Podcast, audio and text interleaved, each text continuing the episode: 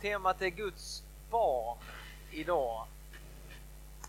Och ni har fått höra evangelietexten om hur människor kom med sina barn till Jesus. Och de ville liksom att barnen skulle få komma fram till Jesus, att han skulle få röra vid dem, men lärjungarna visade bort dem. Och när Jesus såg det så blev han liksom förargad, han blev upprörd och sa istället nej låt barnen komma till mig. Guds rike tillhör sådana som dem. Sannerligen den som inte tar emot Guds rike som ett barn kommer aldrig dit in. Och så tog han dem i famnen och så välsignade han dem. Det finns eh, få bibelställen som är så kända som detta. Vi brukar läsa det här varje gång då vi har eh, barndop i våra församlingar. Och det är liksom utmaningen idag när man har hört en text många gånger då är det lätt att slappna av liksom, och, och kanske inte riktigt lyssna så uppmärksamt som vi borde när vi hör liksom sådana välbekanta texter.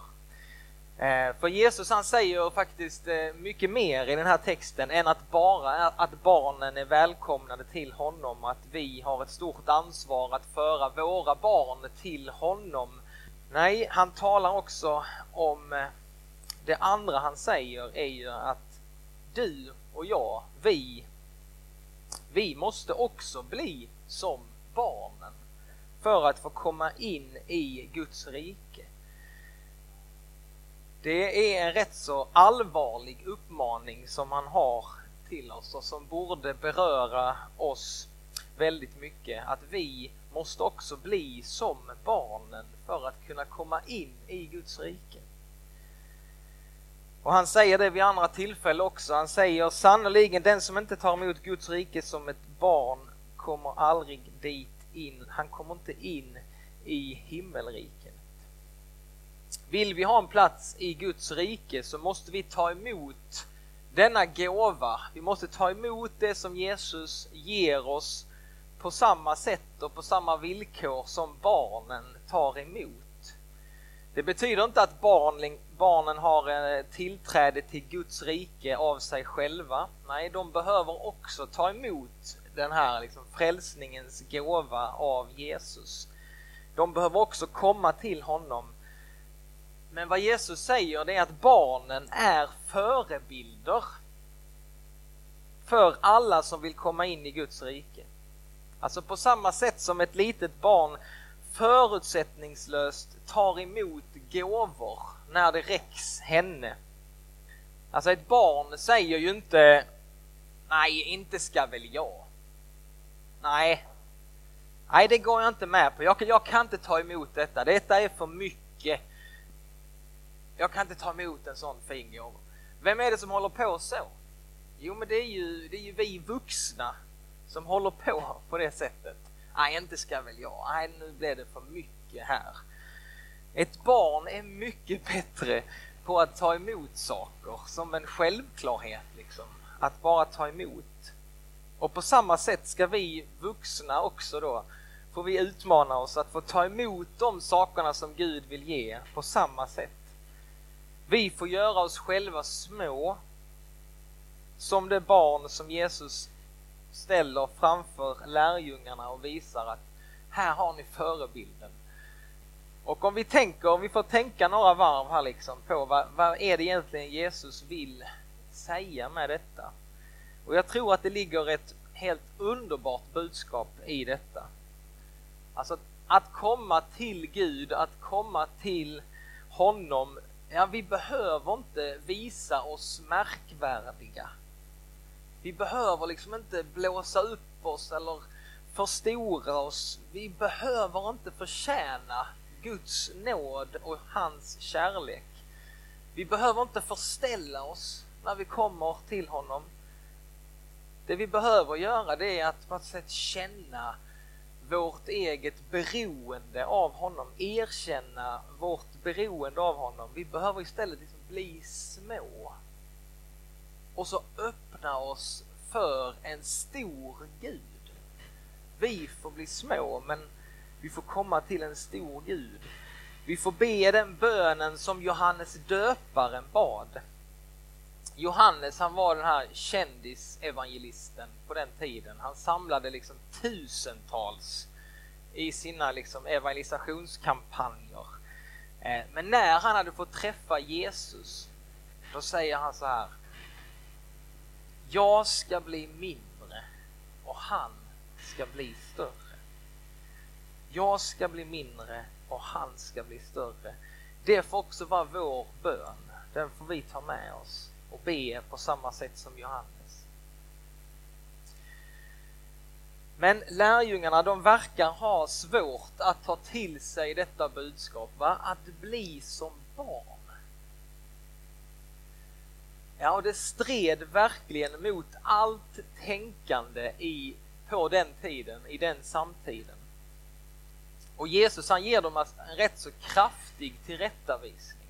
När de visar bort barnen, ja men då blir upprörs Jesus och han säger till lärjungarna, detta är enda gången som Jesus gör en sån här stark tillrättavisning av sina lärjungar. Han har ju väldigt mycket att säga, han kan bli arg många gånger Jesus, men framförallt är det ju på fariseerna eller på det religiösa hyckleriet på den tiden då Jesus blir arg. Men här är enda gången då han liksom blir riktigt upprörd på sina egna lärjungar och på deras beteende. När de försöker visa bort barnen. Och i Guds rike, i Jesu rike som han kommer med så gäller det, ja, då är det lite upp och ner vända världen. Jesus han ställer ett barn i centrum och så utmanar han lärjungarnas hela föreställningsvärld. Han utmanar hela den rådande kulturen i den då antika världen. Där och då så hade barnen inget större värde. Det var liksom barn, kvinnor, flyktingar, sjuka och svaga Ja, de, de hade inget högt värde på den tiden och i den kulturen. Vi kan läsa nu i juletid hur kung Herodes rätt så nonchalant ger order om att döda alla pojkar under två år i Betlehem. För att få liksom undan Jesus, för att få väck honom så ger han order om att döda alla gossebarn i Betlehem. Detta barnamord har uppmärksammats denna helg sedan 400-talet. I fredags den 28 december så var det värnlösa barns dag som just är till minne av det här barnamordet som skedde i Betlehem Alltså snart efter Jesu födelse. Alltså vi ser ju bara de här eh, julbilderna, hur fridfullt och härligt det var i Betlehem när Jesus föddes. Men allt var inte bara fridfullt och stilla när universums skapare föds till jorden. Utan direkt när Jesus föds så är det på, som att korsets skugga liksom faller över Jesus direkt. Han föds med en dödsdom över sig.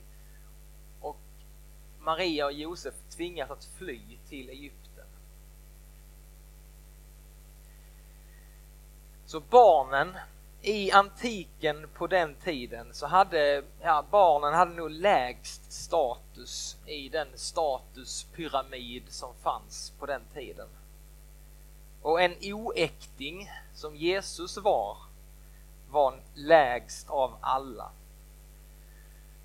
Och alla dessa värdelösa barn som människor fick på den tiden, de sattes ut på dynghögar tillsammans med handikappade, svaga, flickor och andra oönskade barn.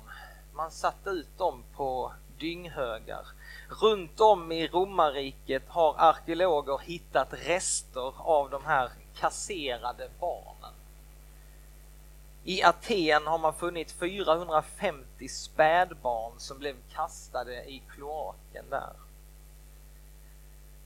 Så mitt i den kulturen ställde Jesus barnen i centrum. Och på frågan om vem som är störst i himmelriket, då svarar han så här. Ja, om ni inte omvänder er och blir som barnen kommer ni inte in i himmelriket. När barnen schasas bort blir Jesus arg och istället så tar han barnen i famnen och så välsignar han dem. Vilken fantastisk bild. Och varje människas unika värde, ja det slås fast redan på första sidan i Bibeln. Människan är skapad till Guds avbild, står det. Unik och oändligt värdefull. Därför är varje människa värd att mötas med vördnad och respekt. För hon är en Guds avbild. Och denna judekristna etiken som Jesus kom med och som finns både i gamla testamentet och nya testamentet, det förändrade till slut hela romarriket. När kejsaren i Rom på 300-talet tog emot Jesus och blev kristen och hela romarriket eh, antog kristendomen som statsreligion, ja då förbjöd man denna seden att sätta ut barn på det här sättet som man gjorde. Och vi kan ju bli förfärade av hur det var då, hur man gjorde då. Men frågan är, är vår tid så mycket bättre? Barnens värde ifrågasätts också i vår tid. Vuxnas önskemål och bekvämlighet kommer oftast före barnens bästa. Det sker inte på samma brutala vis men tusentals oönskade barn väljs bort och vägras liv också i vårt land idag. Jag ska ta och läsa Anders Petter Sjödin, han skrev i Världen idag den här helgen om detta. Och han skrev om, en sak som hände här i, i höstas i vårt land. Han skriver, det var rörande att se hur tusentals frivilliga under tre dygn letade efter en ensam pojke med Downs syndrom i Falkenberg. Ni kommer ihåg kanske Dante. Hjärtat hos oss alla på något sätt sade att Dante var unik, han var älskad, han hade ett värde trots sin kromosomavvikelse. Samtidigt som vi la så enorma mycket resurser på detta, inte långt därifrån slängdes med samma självklarhet andra lika unika varelser bort som något värdelöst. Och trenden är att vi snart kommer att bli helt befriade från avvikande människor som Dante. Och så skriver han, Jesus han ville då med den här bibeltexten, den här händelsen och han vill nu starta en ny kärleksrevolution på alla kontinenter, i alla socioekonomiska skikt. På nytt så ställer han barnen i centrum. Han tar dem i famnen och välsignar dem. I Guds rike så är det annorlunda. Där är barnen normen. Som barnen tog emot honom och han tog emot barnen så vill han möta varje människa. Och han säger att Guds rike det är öppet endast för barn och andra små människor. På ett annat ställe säger Jesus att porten in i Guds rike den är trång. Det är en annan bild som säger ungefär samma sak. Alltså den som anser sig vara hög, stor, passar inte in i Guds sammanhang. För där är det Gud som är stor och hög. Guds rike, det är ett rike för barn och andra små. Och den som tror sig vara någonting liksom i sig själv kommer aldrig dit in. Och även om man kanske inte vill erkänna det så, så kan detta absolut vara en förklaring till att många vänder på något sätt evangeliet ryggen, att man vänder Gud ryggen för man tycker liksom det evangeliet det är, det är för enkelt, det blir liksom lite banalt. Det går inte att tro som ett barn. Men det går alldeles utmärkt att tro som ett barn. Alltså att lita på Jesus som ett barn. Här finns det liksom en verklig vishet i detta. Och det är ingen tillfällighet att de som tror på Gud har fått ärenamnet i Nya Testamentet att få kalla sig Guds barn. Söner och döttrar till Gud. Alltså det som Jesus, han som var Guds son, det som Jesus är av naturen, det blir du och jag genom nåden. Vi får kalla oss Guds söner, Guds döttrar.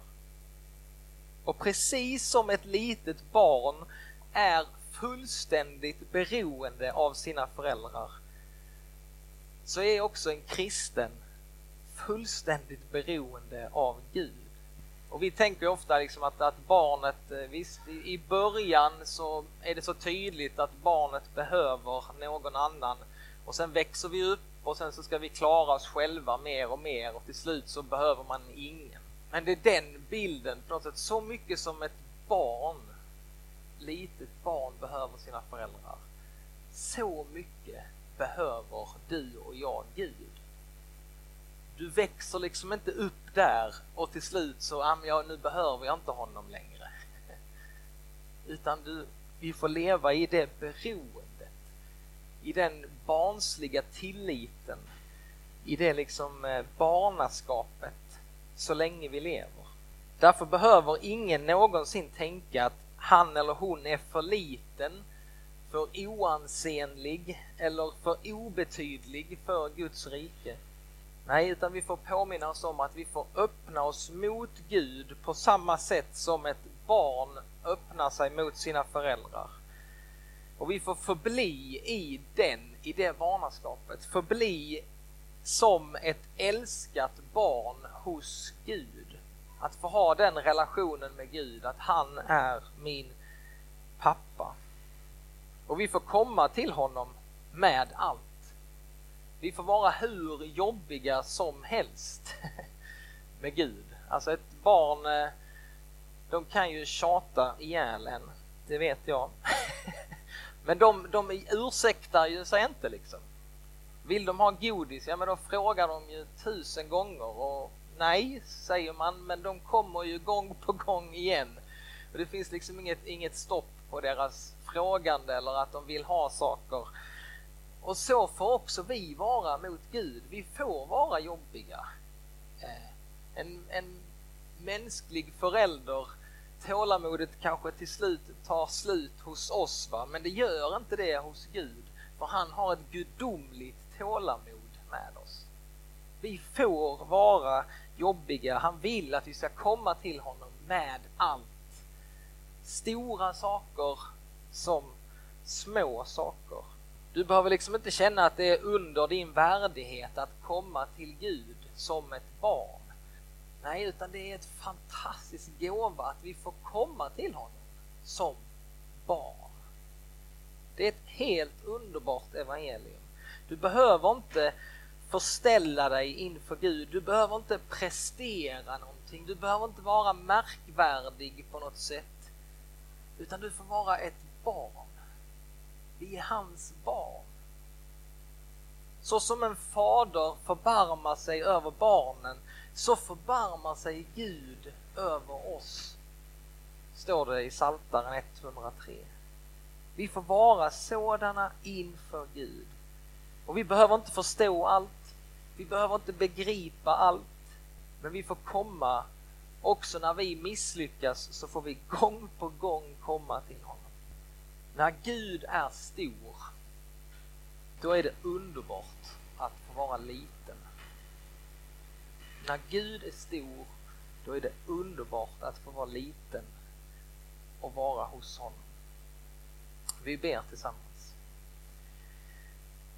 Ja, tack Fader i himmelen, tack att du Jesus Kristus kom för att uppenbara för oss vem Gud är. Och eh, vi längtar efter att få lära känna dig ännu mer. Och tack att vi får kalla dig för vår fader, vår pappa. Och Herre, jag ber att du ska få hjälpa oss att, att lita på dig som ett barn litar på sin förälder. Herre, skapa den förtröstan, den tilliten i våra liv. Lär oss om. Herre, kom med din heliga Ande till oss och tala din sanning in i våra liv om vilka vi är i dig. Herre, låt oss få lyssna på den rösten. Tack att du vill tala till oss om vår identitet som dina barn. I Jesu namn.